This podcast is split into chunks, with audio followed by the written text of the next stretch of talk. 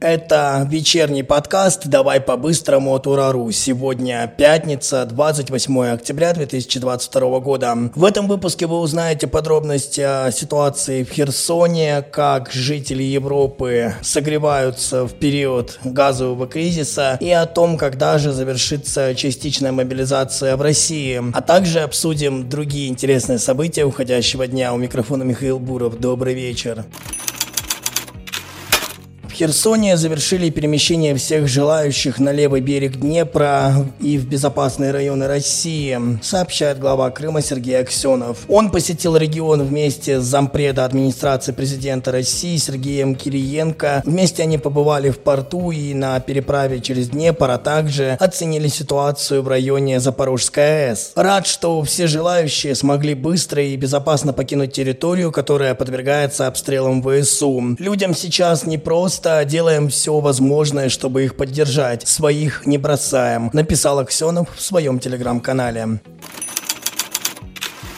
Также сейчас в Херсоне и в его окрестностях строят укрепления на случай прорыва украинских войск. Как рассказала замглавы администрации Херсонской области Екатерина Губарева, идет усиление первых этажей зданий, создаются укрепления из мешков с песком, чтобы защититься и отбить атаки в черте города. И ведь действительно ситуация в этом регионе сейчас непростая, а наступление, которое сейчас идет, те жесточайшие потери, которые несет Украина, связаны не столько только с желанием одержать победу, а в первую очередь угодить Вашингтону. Вот, например, американский военкор Эрик Марголес назвал настоящую цель США. Он считает, что конфликт на Украине это не борьба за свободу, как твердит западная пропаганда, а попытки штатов раздробить Россию, как это было с Югославией, и после этого нанести удар. Журналист также добавил, что Америка хочет видеть так называемую балканизацию России и следующими целями целями Запада могут стать Дальний Восток и Урал. Цитата. «Партия войны в Вашингтоне, как республиканцы, так и демократы, похоже, полны решимости уничтожить то, что осталось от России, и достичь стратегической цели американских неконсерваторов уничтожить любого потенциального военного противника абсолютной мировой власти США».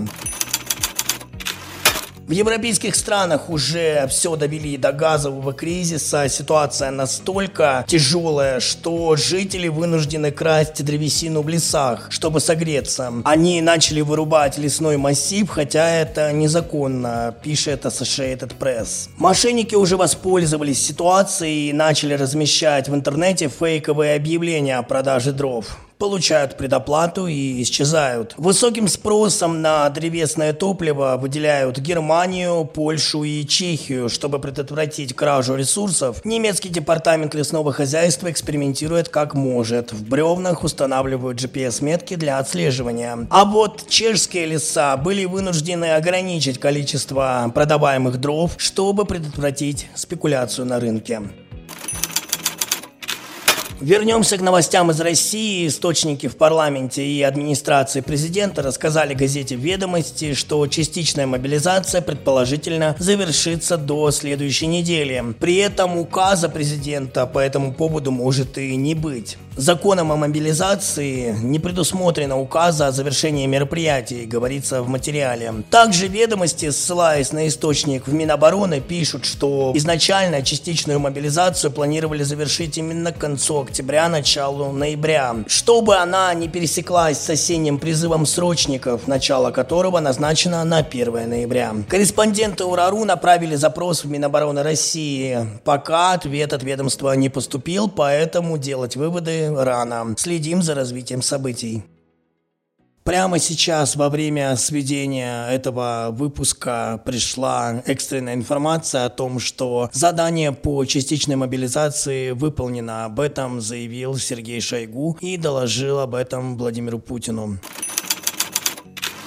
Ну и завершим сегодняшний выпуск мы вот такой новостью. В 12 населенных пунктах Белгородской области введен режим чрезвычайной ситуации, сообщают главы районов. А именно на территории сел Красный Хутор, Наумовка, Новая Наумовка и Вторая Наумовка Краснооктябрьского сельского поселения Белгородского района. Все эти населенные пункты являются приграничными, жители этих сел будут переселены в безопасное место. Особый режим ввели и власти Шебекинского и Валуйского городских округов. Как отмечал губернатор Гладков, статус дает людям возможность компенсировать ряд своих расходов. В частности, жители смогут возместить затраты на оплату за аренду жилья.